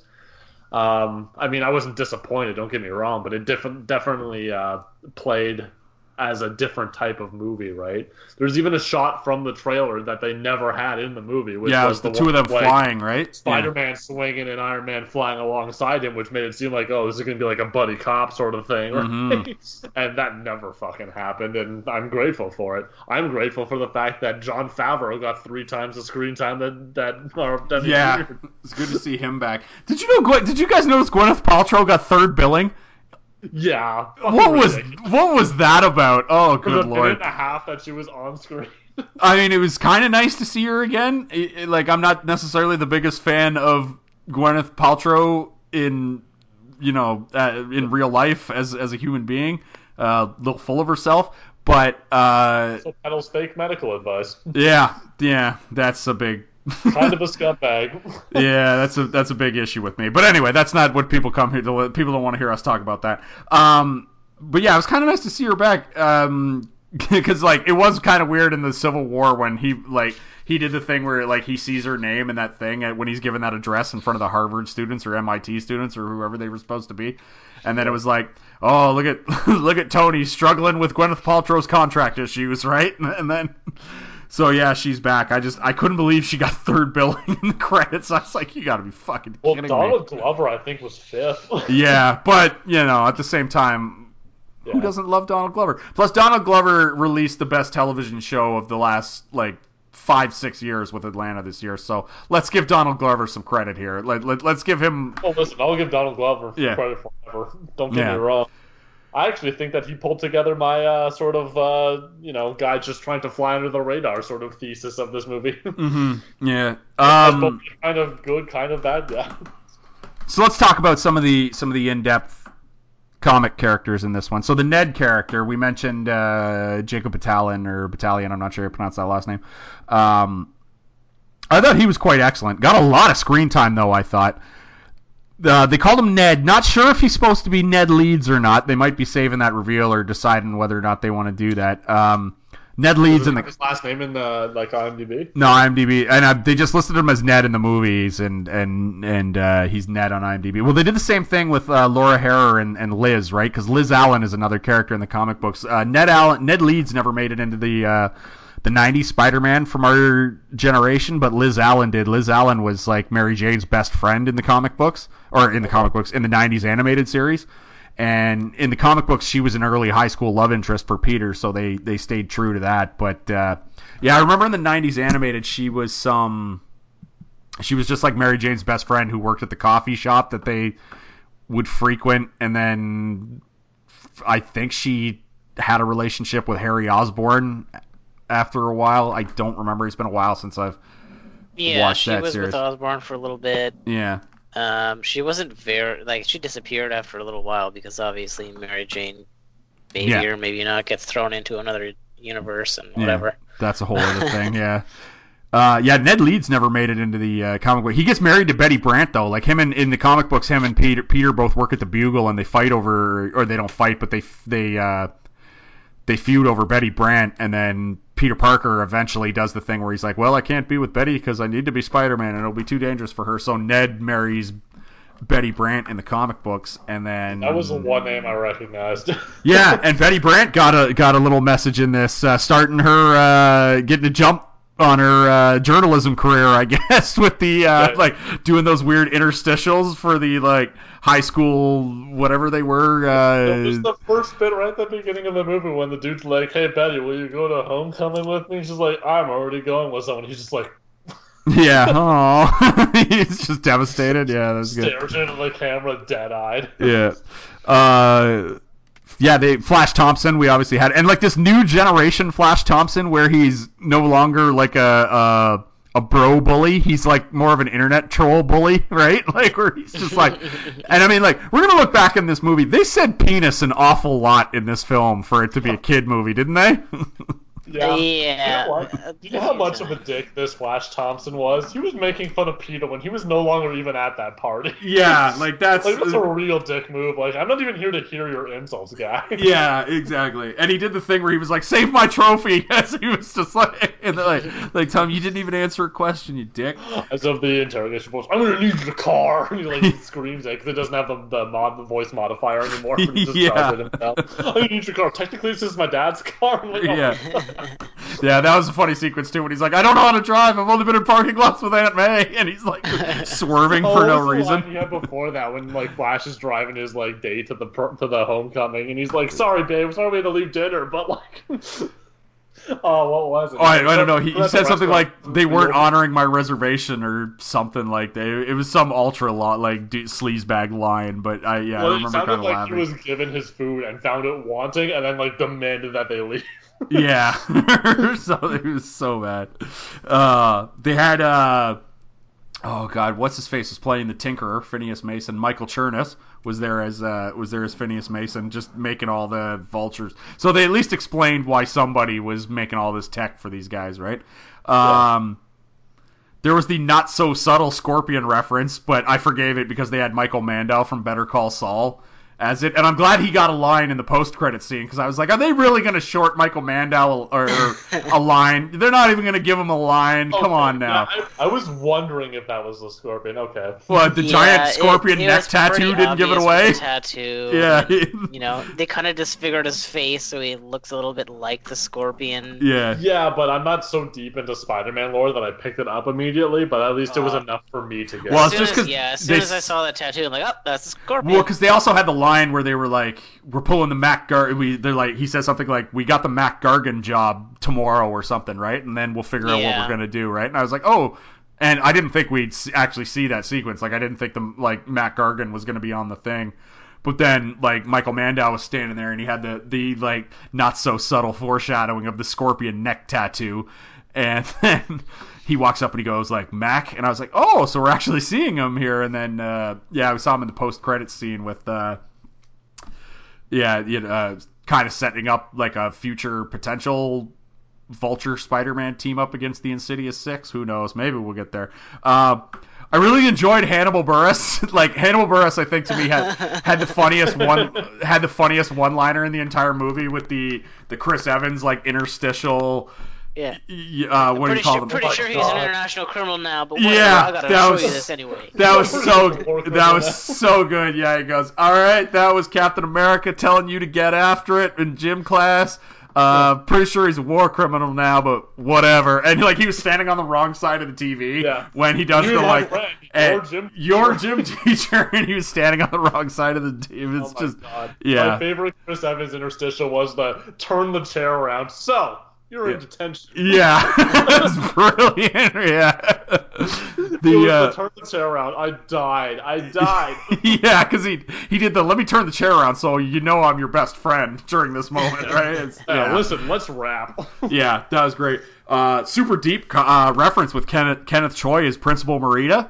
I don't know if you guys noticed that, but like he was basically uh, Was he one of the Howling Commandos kids? Is that the yeah that or like grandchild grandchild I assume based on you know like the fact that World War II was you know a couple generations earlier, but he played Yeah. he Yeah. played Jim Mor- Morita the first uh, who was in the first Avenger, the Howling Yep. Commandos, and there was a photo of like th- there was that photo of uh, Captain America yeah, and the Howling Commandos. filing cabinet. Like, Yeah. oh, okay. Yeah, and it was there, so presumably he he's like you know the grandfather of Jim Morita, and it did say like Principal Morita on his little name plaque there, so that was I that was a fun That's little. one of the uh, things that they've been doing really, really well Yeah. lately is the subtle details tying everyone together. yeah, And besides that, the cute little cameos that everyone's been playing, like the Hannibal Buress, the Mhm. Donald Glover, the the small parts that have been given to kind of bigger actors just Mhm. because you know for funsies. I think it's really cool to see all those tiny details, like the picture on the wall and what others, all that other stuff. Yeah, I think that's really cute and for the guys like us who like notice those tiny details, who have been wanting since the first goddamn Spider-Man when they showed Doc Connors to know what's going on next because they throw you those little cool details. mhm. Yeah, yeah. Well, it's, it's interesting for me, especially with like something like because the MCU is super deep, but I've always been a bigger DC fan. Like even Spider-Man, which is like a big thing from our youth in the '90s and so on. Like I was never a big fan of that show. I didn't watch it religiously like you like you guys did. But like I, I always know enough from watching these type of movies to know when a reference is being made, even if I don't understand it 100%. Yeah, Yeah. it's one of those things where you see they kind of focus on something and you're like, hey, that probably means something, and then you go to the Google machine and you find out a little bit more, and that's they do that really well. I think in There were a few things I wanted to look up. There were a few things I wanted to look up like directly after the movie, and I'm like, I know this is something. I'm pretty sure this guy is this guy, etc., cetera, et cetera. But I wanted to actually like have that conversation on the podcast, and so far I've been confirmed right on everything. So Mhm. I mean, obviously a few things I missed entirely, but like the Scorpion and uh, uh, Aaron Davis and so on. yeah. The Aaron Davis is for like because that's the ultimate Spidey. Like that's that's somewhat recent, right? Like that's not. Uh, old. And the Miles Morales Spider-Man was created based on the Donald Glover thing. Like when Donald Glover was trying to back in 2014 or whenever whatever Spider-Man eventually became Andrew Garfield. Back when the internet was campaigning for Donald Glover, that was like, what a huge fan petition. yeah, that was that was what spawned the uh that was what spawned the the whole uh Miles that that was what eventually led to Miles Morales being created as the half Latino, half black Spider-Man, right? Was Yeah. someone eventually said, "Well, if I can't get a black Spider-Man in the movies, fuck it, I'll create it in the comic books." And Well, and yeah, and good on everybody who who who did that, right? I don't, I don't want to cast aspersions because I don't know, but I have heard that I, I might have heard this on like Kevin Smith's podcast or something, but when Sony signed over the rights to Marvel to let, or to Disney to let them use them in the MCU, I believe they had rumor has it, and again I you know preface that this is a rumor. I'm not saying that this is gospel, so don't fucking get after me at this. But uh, Sony had a bunch of things that they were like, okay, we're only handing it off to you if you do this, this, this, this, and this. And allegedly, one of the things that they said was that no matter what happens, Spider-Man Peter Parker has to be W H I T E white white white white white is is what I is what people have heard and it's what I've heard pe- other people on the internet say. I don't want to cast aspersions, but if that's true, it's kind of deplorable. that's all I've got to say. Yeah, but uh, Oh. yeah, uh, that that's not great. And also, if it is true, I'm glad they at least went well. If we can't make Peter Parker any other color, let's make every fucking character that like around him a different ethnicity instead, just to really stick it to Yeah, him. it was it Yeah. was nice to see a superhero comic uh, movie where like white people there were like four of them. yeah. Uh, like even Michael Keaton was in an interracial marriage, which made that twist, you know, even Yeah. Exactly. Uh, uh, just one last thing, and then we'll, we'll move on because I got a couple of topics I want to get out of here, and we're already uh, pretty long on this pod. But um, how did you feel? Let's start with KB. How did you feel about Aunt May? Even though I thought it was pretty hilarious, how did you feel about Aunt May figuring out who Spider-Man was blatantly in the at the end of the movie? At the very last. I, Yeah. I think I think it's it's fresh and I like it. I Yeah. mean, you've it's it's the same thing with Spider-Man and Superman. yeah, You've got the greatest de- um, a reporter in the world who can't figure out that Peter Par uh, sorry. well, yeah, they've subverted that a little bit in in Yeah. recent in in recent iterations of Superman. And I mean, if you're gonna make Yeah. if you're gonna make Aunt May so young and not like the older Aunt May, who's you know kind of senile and old, you're gonna tell me that she's gonna live in the Yeah. same house as Spider-Man and never figure it out, But- and ne- like the amount of times let's let's be honest, we're all men here. The amount of times that you've almost been caught with yourself in the bedroom, you don't think that she's gonna catch him once or twice in the Spider-Man suit? Come Oh my my like if I tried to have a secret identity, like my wife would figure it out in about three fucking Oh, yeah. seconds. Like like uh, Exactly. yeah, And like you're- there'd be no. But like my my thing is just like the the because the big thing that they've always done in Spider-Man and like one of the greatest. Uh, uh, and this is another great Ditko reference, but the death of Aunt May that they did, right? When Aunt May was on her deathbed and revealed, like, She always knew. yeah, that she always knew he was Peter Parker because basically it's like, and the gist of it was always, what am I, an idiot? right? Like she was just like, Yeah. I just, she's just like, I ignored it because you, or like I chose to semi ignore it because I knew that you were doing good in this world, and who am I to tell you to stop doing that, right? And Yeah. it was, it was just like, it's it, for her to just actually blatantly at the end of the movie just go, what the fuck, and then like, and have be, and have her have her find out like that. A little off brand, but you know, I'm I'm interested to see where they go with it in in the next MCU Spidey movie that we get because I'm not at all juiced for this Venom universe they're trying to launch on Oh, no, on no. Fox. Good lord, what a bad idea. Um, here's what I'll say. This this will this will be my final my final thing. I'll say that this is probably my favorite Spider-Man movie. Not by far though, but definitely my favorite Spider-Man movie. I think it, I think I think Spider-Man 2 is still close to it. Um and I still think the best sequence in any Spider-Man movie is the train sequence from Spider-Man 2. That's that's what I'll say. I I just wire to wire great sequence. I tend to agree, but I don't know if I'll ever watch Tobey Maguire Spider-Man movies again. you know, I would watch Spider-Man 2. That would be it. Because Spider-Man 1, um, trying to watch it now, it's especially that first hour. Because again, you're doing origin stories, which we've been, you know, ripping on for uh, a little bit now. Not great. Uh, yeah, because it takes forever to get going. Because I got to do the origin story, and I'll never ever watch any of the Andrew Garfield. And I'll be honest, I don't blame. I don't blame. It. Do you guys blame Andrew Garfield for where, what went on in the Amazing Spider-Man? I don't, because I think it was just bad scripts. Don't you? I, when I- you get cast as a character like that, yeah, when in, the um, the way movies were at that time and the universe that was building, and you've got everyone competing against each other and people throwing money at the screen, mhm. you can't say no. You, no, you can't. and like you can't. You can't pull a um a Batman and Robin where you you just trash the movie and say it's garbage and whatever. You're not. You're Hmm. not that George Clooney type person who can do that. And I mean, everybody's got to eat. Everybody's got to work. And I mean, the first one wasn't bad. The second one was a train wreck. I mean, Yeah. you can't. And You I can't it's- write the movie. Yeah, I blame it more on the script than I do on, on Andrew Garfield. Absolutely, I think, I, I think not- Andrew Garfield got a raw deal with this with the whole Spider-Man, the Amazing Spider-Man Every- series, right? Every good actor has been in a shitty movie. It happens. I- It's not his fault. I don't blame him. I blame the writers. I blame Sony. yeah, I just I, I, I would be in the same boat. yeah, I just think for some reason he get, the internet unfairly lumps a lot of it on it because they always refer to it like oh the Andrew Garfield Spider-Man's right, and it was just like Andrew Garfield was decent in even in like Amazing Spider-Man 2 when which was shit. Uh, even then, I, I still thought he was uh, a, a delight, and it was just yeah. I'm just I I feel like there's been this referendum of because obviously we've with this Tom Holland thing, a lot of people are are planting their flag as Tom Holland is the greatest movie Spider-Man of all time, which he may or may not be, depending on how you how you feel. But uh, yeah, that that that's just uh, just fan. It, it- like I just I don't like that Andrew Garfield just kind of gets thrown into this lumped into this shit pile just because like I don't blame him for for the shittiness of those movies. I blame the the scripts and the stupid ideas for villains.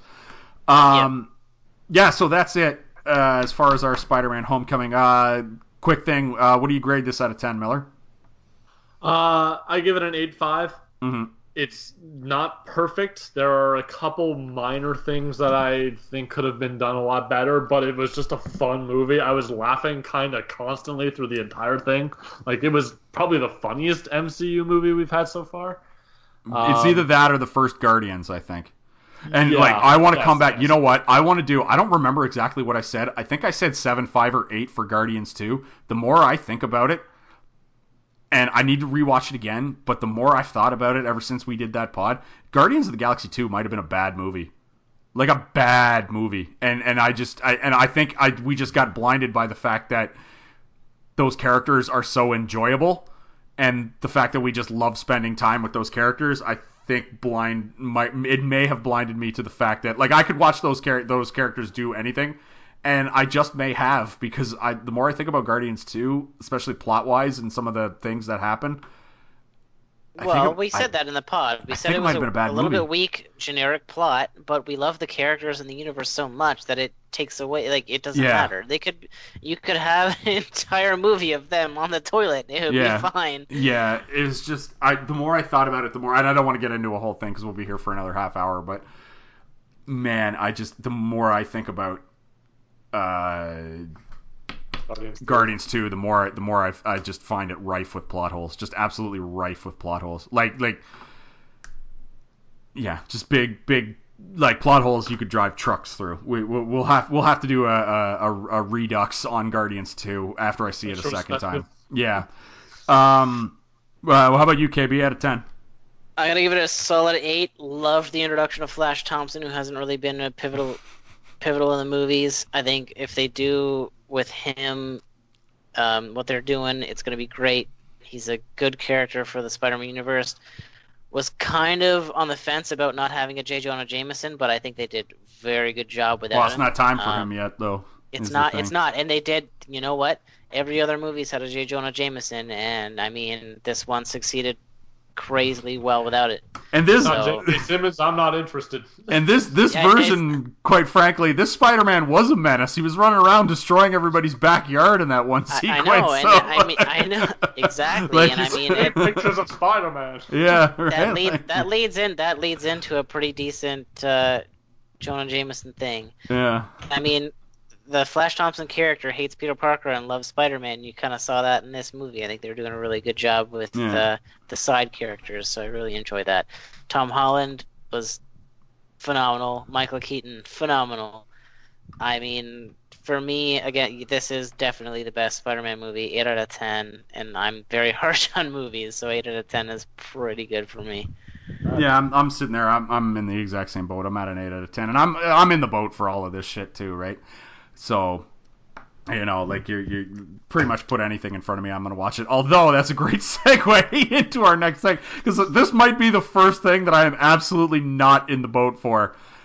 Um, the Inhumans I'm not trailer. even on the same Yeah, continent for this the- shit. the- this the- looks like a piece of garbage. the. Inhumans trailer dropped a couple so weeks ago. Bad. It so before does we get right into great. it, I am so glad that you guys agree with me. yeah, this looks so. Here's So- my question though. Here's the question I want to ask because right now the only thing since since we've had this renaissance, the only thing that has been outright canceled, and unfortunately it happened because I love this show, was the NBC attempting to do a comedy. The Powerless got canceled right a- after ten episodes Yeah. or something, which sucked because it was a good show. It's just they didn't have. I, I and I blame it on the fact that no.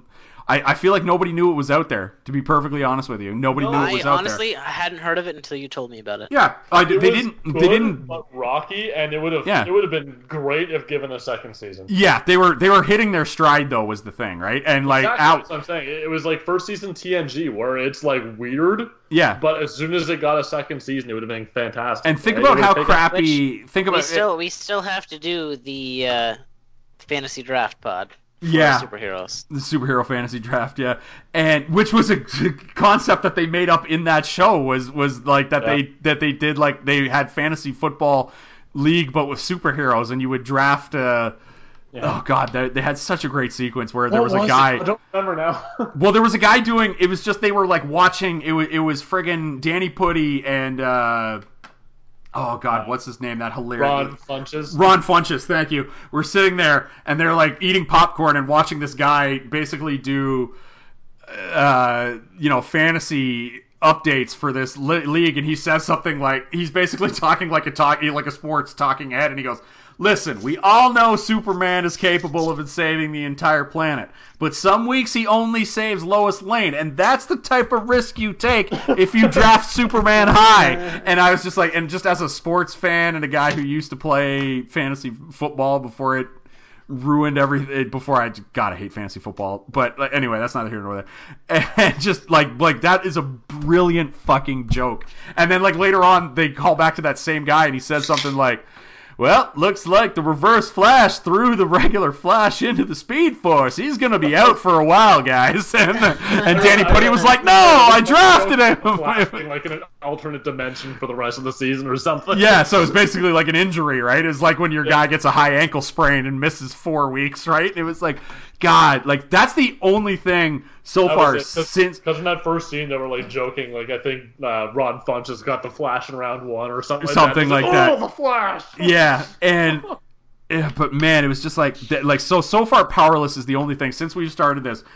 TV wise, it's the only thing, and, and even stuff like Agents of Shield probably should have been canceled after the thir- third season, but it soldiered on and actually had a really good like the last season was actually was a lot of fun and and had a lot of really good shit in it, but you know it it looked like it was going to get canceled there for a while, but they they soldiered on and and and got a really decent season out of it.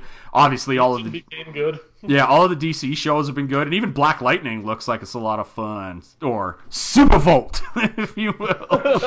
the power of electricity in his pants. Boy, if you get that joke, then uh, Ooh, you're you're listening to the right podcast. That's I all I'm bet gonna say. one I- of like five people in the Yeah. in the country that get that. so good. Uh, shout out to Phil LaMarr. Uh, but this Inhumans trailer, boy, this looks terrible, and they don't have the legs because honestly, the Inhumans don't have a big ass following. So I ask you two gentlemen. Does this show get canceled, or does it enjoy a prosperous five, six, seven year run? It's gonna get canceled. There's no so? way. You're staking It's- your flag. They're trying to me. They're trying to be Marvel Game of Thrones, and it's it's obvious in their choice of uh, Iwan Rheon Mhm. or Rowan or however you say his name. They cast him specifically because they want to be superhero Game of Thrones. He's trying to take over the kingship of the Inhumans. And he's literally playing Maximus the Mad, right? For Yeah, God's sake. and I mean- Like- That's what they're trying to be, and history shows that when you try to copy something, you're never going to be as good, and no one's going to like it. I mean, ABC does ABC have the audience for this? Is that what is that what their audience mean, wants? might Like, I get the CW, I get the CW shows because they have the the teen drama romance in them. The, with the Flash and the Arrow, they have that teen drama stuff that the CW audience enjoys, and but the CW is a soap opera network. yeah. yeah, exactly Where's the but teen this drama? this yeah. to me this to me as a comic book fan it screams that marvel is trying to do x-men but they don't have the rights for x-men so they're like well what's the closest thing yeah. oh the inhumans It's something they've been doing Let's for the do last yeah, it's something they've been doing for the last 8 years is basically since they don't have the rights to the at least movie wise, they don't have the rights to the X-Men. They have been slowly trying to replace them with the Inhumans over the last like 8 years, especially in Yeah. comic books. And, and no one's no one's taking it no one's buying yeah, it and they even did it in in like seasons 2, 3 of uh Agents of Shield, and that was the thing that nearly killed Agents of Shield, right? Was was trying to like, oh, these guys, like half of our agents aren't even agents; they're they're Inhumans now, and it's like, oh man, that's not, yeah great. it's, it's not fun yeah, they're trying to fill they're trying to fill the X-Men void with Inhumans and it's not working because no one knows who they are. I barely know who they are. yeah, And it's they're try- they're they're thinking along the lines of, oh hey, Guardians of the Galaxy weren't known very well, and they're Mm-hmm. doing well. This was exactly the only point that I had, if I can seg from that, KB. Um, I don't know who the fuck the Inhumans are. I didn't know who the fuck the Guardians of the Galaxy were either, but at least they put together a trailer that made their movie look fun. This looks boring and grim, and I don't want to watch it. Yeah, Yeah. but we yeah we did again. We got to cite the Medellin corollary, which is, you know, you I mean you're not supposed to judge a book by by its cover, although and I agree with that on a metaphorical level. But for actual books, the cover is what tells you what's inside the book. Uh, but yeah, this it, I, would it's say, cer- it, I would say it, it's subverted though, Pierce, Yeah, because you- the Median corollary is that when you put all of the best, most interesting stuff in a trailer and Yeah. have a boring movie, it falls short of expectations. Exactly. this was a yeah. boring trailer, mhm. and it makes me think that well, if that's their best, then I'm not interested. yeah, and Like, if I that's mean what's supposed to gain my interest to even watch one episode of this, I kind of don't care. and like even I admit that I have very ba- like I don't claim to be a big Inhumans mark. Like I I know the very base points of the storyline. Like Maximus the Mad is is Black Bolt's brother, and he tries to do the you know the thing where he overthrows him as the king of his people. And Medusa is there, and Medusa has like magic hair. But it's like not snake hair, like in Greek mythology. It's like magic hair, and there's a dog named Lockjaw, and Black Bolt can't really talk because his whispers could shatter the Hulk's bones in canon of the uh, the, the the show, or in canon of the show, in canon of the comics. but man, the show, I I don't even know what they're gonna do to be able to make it so that the main character who you're supposed to be invested in can fucking talk because Black Bolt in the co- in the comic books is mostly just a thought or a speech bubble with three dots, right? Like, 'cause- yeah, and, if and, speaks, from what kill I've things. read, like I I tried to do due diligence and read up Yeah. a little bit on them. It, all it all it is is oh hey, they're filler characters that show up when they need extra people to fight more powerful people, Yeah. and like and Lockjaw the dog who showed up in it. Like that was the highlight of the trailer for me was Lockjaw the dog showed up with that stupid like uh tuning fork symbol that Black Bolt has on his fucking dome and Lockjaw has the same thing and it's like uh, Lockjaw would have one of the most bad because basically it looks like Bullseye's like it looks like Bullseye's like comic get Oh up but, but with a fucking tuning fork on the fucking like forehead. yeah, Yeah, I, I I mean just- he looks man. the dog looks to be the saving point of the series because it looks like they're gonna give him a lot of emotion and stuff to do. you know yeah but oh my god does this look terrible it looks Yeah. terrible I mean, I'll give it a shot. I'll give anything a shot, but I gotta tell you, if they they, they better hook me early with the fucking Inhumans show, otherwise, yeah there better be there be better be a good out. first episode or first two episodes because I I tell you, I struggle through most of Agents of Shield, and and like I I try, but. I don't know. The thing, the thing, the Agents of Shield. The fact that the Agents, nothing surprises the Agents of Shield in that show has always pissed me off. Where like, the Agents of Shield never recognized the this threatening situation as being a threatening situation. Like they always like, They're always super smug about everything. yeah, they're they're so smug about everything. And anytime, like someone could have a gun in their face and be squeezing the trigger, and whichever Agents of Shield character will just sit there like, I'm in total control of the situation right now. And it's like, at least acknowledge that there's a gun in your face that could kill you if it goes off. And to the point where the last scene we saw in the last episode was. And spoiler alert if you haven't seen it, I know you guys haven't seen it, but basically the last the last scene of the whatever the last season of Agents of Shield was, I don't know if it was four or five, but uh, the Agents of Shield are sitting in like a diner. They're all at the counter of a diner, basically waiting for to get taken away by you know government officials for whatever, and then the diner goes black and then comes back on, and you know they're surrounded by you know jackbooted thugs in, in full SWAT armor with guns pointed at them, and they do like the whole like cool entrance or something like that. Like they don't even acknowledge that these people are about to drag them away and take them to wherever, and then. Eh, so then the like so then the lights go off again and then come back on and everybody's disappeared and then we go through the credits and then after the credits are over they do the they set you up for the next season and Phil Coulson looks to be in a prison right and he's got like a prison jumpsuit on and he's kind of like lacing up his boots and he goes to this thing and he pushes a button and it does like the Star Wars wipe where the the windows open and Phil Coulson is in space. He's on like a spaceship for some reason, just staring back at Earth through the vacuum of space. And he says something like, "All right, Phil, that's enough sightseeing. Get back to work." And then leaves. And it's like, fucking acknowledge that you're in space. You mu- like like like what are you doing? Like I realize you I realize you've seen some shit in in as Phil Coulson, but it's like at least acknowledge that this is fucked up right? At least acknowledge that it's fucked up that you're in space right now. Like just like pretend to seem relatable. What like none of the agents of Shield are relatable in one iota because everything is just like they act like everything's old hat to them, and it's just it's it's so. Yeah, it just it just irritates me because like even because like here's the thing, like I watch sports. LeBron James does awesome blocks and dunks all the time, but like when LeBron James does his next awesome dunk or block, I'm I'm not gonna go like oh like like if LeBron does an awesome like or like if uh, buzzer beaters right like he's made a bunch of buzzer beaters. The next time he makes a buzzer beater, I'm not gonna go.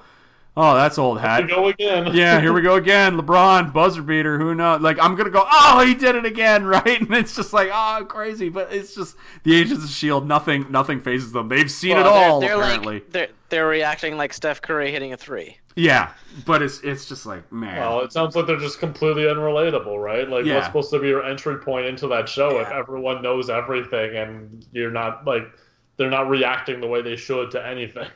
Yeah, just awful. Just absolutely awful. It's fucking ridiculous.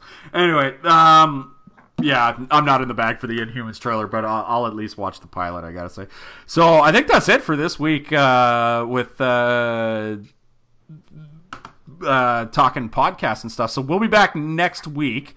Next week we're doing, I think, a double uh, TV feature. We'll be back on the TV because we'll do Game of Thrones starts uh, this Sunday. It's only like four or five days away. So uh, God, that's so close. I forgot. yeah, we'll be we'll watch. Oh Uh, God, I forgot the game. oh my god, I forgot the game. So we'll likely have some of our usual suspects. Probably not everybody, but we'll have some of the usual Game of Thrones people on to dissect the first episode of uh, season you in the seven. rotation for that this year?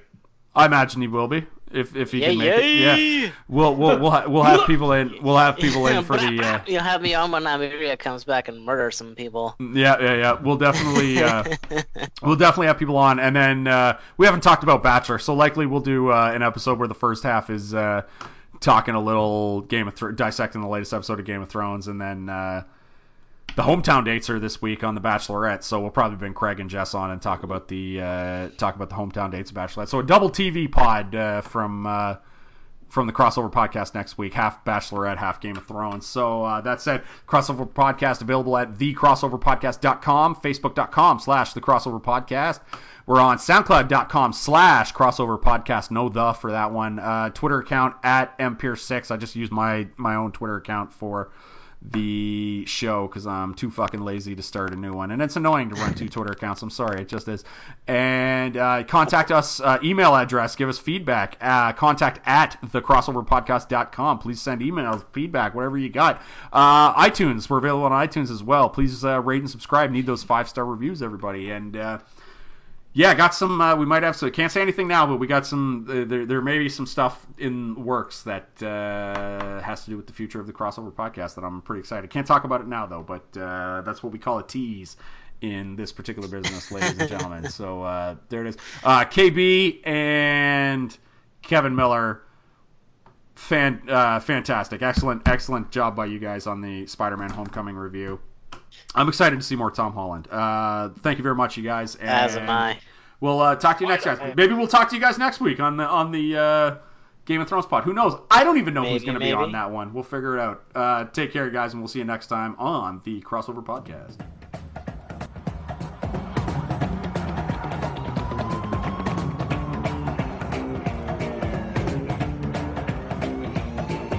Spider-Man, Spider-Man does whatever a spider can. Spins a web any size, catches thieves just like flies. Look out, here comes the Spider-Man.